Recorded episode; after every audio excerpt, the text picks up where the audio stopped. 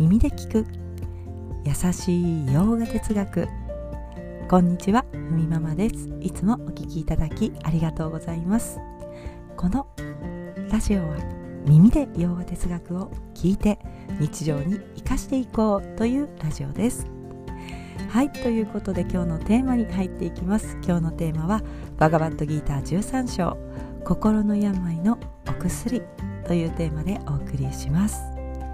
はいということで、まあ、心の病ということですがこの心の病というのは心の苦悩ですね。これを取り除いていくお薬はというお話です。はいではまず心の病の前にですね実際私たちが体の不調を訴えた時まあ、私たちがこう病気風邪やねそういった病気にかかってしまった時治すにはまず何が必要かというところから見ていこうと思います。まずは、えー、例えばね生活習慣の改善だけしてすぐ治ればいいんですがそうではない時というのがあります。その時はやはり、えー、お医者さんに行ってその症状に合った良いお薬を処方してもらいますよね。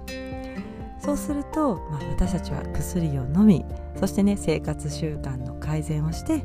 肉体のつや辛さとか苦しみというのをね少しずつこう緩和して感知するわけです、生活習慣の改善をしても治らなかった時はこんな風にしますが逆にねもうすぐに薬もらおうと思って薬だけもらって 生活習慣の改善をせずにさあ今日はもう薬飲んだから飲みに行こう、ね、朝まで飲むぞというのははいあのなかなか病気というのは治りませんよね、まあ、普通は治らないと。その時はせめてね処方した薬を飲んでそして体を休めて調整する必要があります、はい、では心の病気にはということですね。心の病気には正しい知恵と生活習慣。この2つ。それが心にある苦しみから自由になっていくということです。正しい知恵というのは何かというと自分自身世界についての知恵です、まあ、知るべき知恵ですね。そして生活習慣、ね、規則正しい生活。日々の行い知恵を知るための心の準備。この生活習慣が大事ですよということです。はい。ということで、まあ、心のね苦しみを取り除くには正しい知恵とこの生活習慣。生活習慣を改善していくことが大事だということです。はいちょっとこれ私の経験になりますが実はねもう何年もこの生活習慣の改善っていうのは自分自身ね少しずつできてたと思うんです。はい。規則正しい生活をし、まあ、身の丈に合ったねあの何て言うのかなあの周りのものあの持ちすぎないでも持っているような生活をしながら、まあ、日々の行いをしていました。ね。えー、知恵を知るための心の準備というか知恵を知るためというよりも自分自身がね落ち着くための心の準備。例えばヨガをして、えー、少し心がね楽心というか体が楽になると心も少しずつこう何、うん、て言うのかなほっとしたりとかやはりしますよね。そういった意味で準備はできていたんですがこれ数年間ここをねしてきたと思います。割とあのそれに沿うように生きてきたのですがなかなか心のモヤモヤが取り除けなかった過去があったんですね。それが何というかこう独特の思いというかこの独特の苦しさ苦しさという言葉にフィットするかといったらさっき言ったようなモヤモヤ感の方が強かったかもしれません。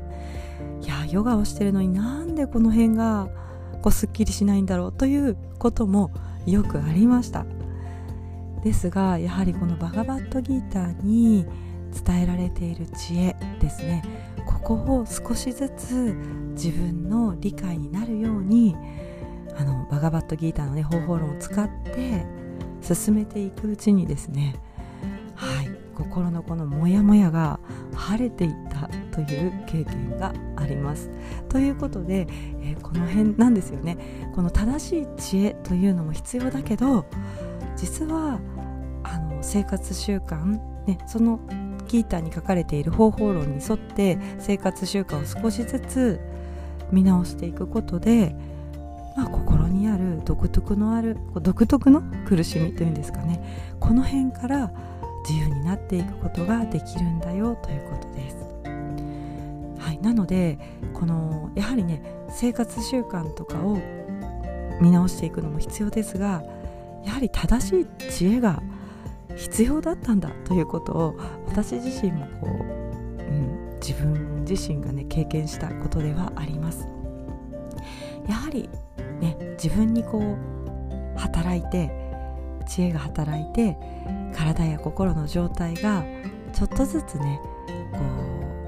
うなんかこう自分でいうフラットになっていった。穏やかになっていった。ようにするっていうのがあのギータに書かれている。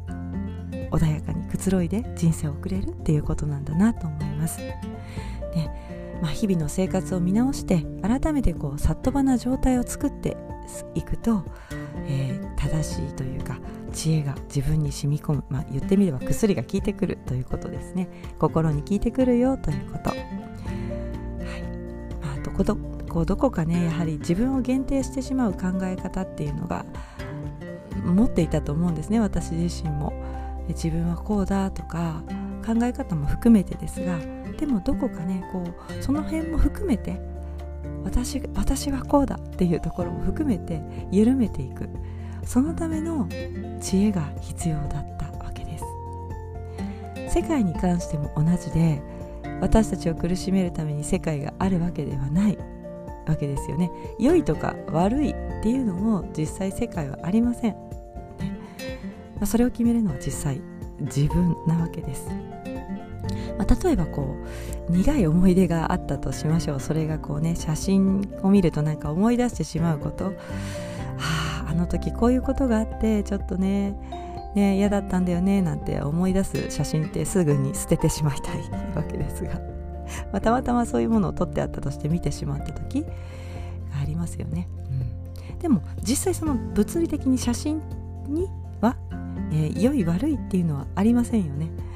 自分がそこに過去の苦しい経験を乗せてしまう、まあ、思いを乗せてしまってその苦い思いを私たちは感じてしまうわけです。世界というのはこんな風に私たちに苦しませたり喜ばせたり何もしてないわけです。私たちがどこか、ね、自分が持っている色眼鏡をつけて見てみる見てみると。すると世界は良いところだとか思ってしまったりなんて生きづらいところなんだろうとどこか限定してしまいます、ね、その独特の色眼鏡これを外して自分のものの見方を正しくしていくその場所、まあ、今このね場所が用意されているわけです。その人がしてきた過去の経験を生産する場所でもある。ね。そして新たな経験をすることで過去の自分がまいた行いを回収する回収していくことが、まあ、できませんよね。だからこう今この場所が用意されているわけです。やっぱりこう私たちはね過去にまいた経験を、まあ、身になったものを自分自身が刈り取っているわけですがでもねやってしまったっていうようなねそういった自分がまいた行いっていうのをあの回収していきたいので、はい、この場所が用意されていると言ってもいいですよね。あるがままの世界自分を見ていくそれによって独特の生きづらさや思い、ちょっとこう閉じこもった考え方が外れていき自分にくつろいで生きていく。そのために心を準備する必要があってその心の準備は日々の生活の中で、まあ、育てていくもの、結局悟りというのは心の中で起こるんだということです。心が変わることによって教えがちゃんと私たちのものになる。そして初めてね、まあ、良い薬正しい知恵ですね、えー、こういったものと生活習慣が整っていくことで心の病ね苦悩する心が癒えていきますよと。人間のこう独特のね苦悩から自由になっていくんだということです。だからこう心の病には正しい知恵を持ちながら、ね、そこに規則正しい生活生き方が大事になってくるというお話でした。はいそれでは今日はこんなところで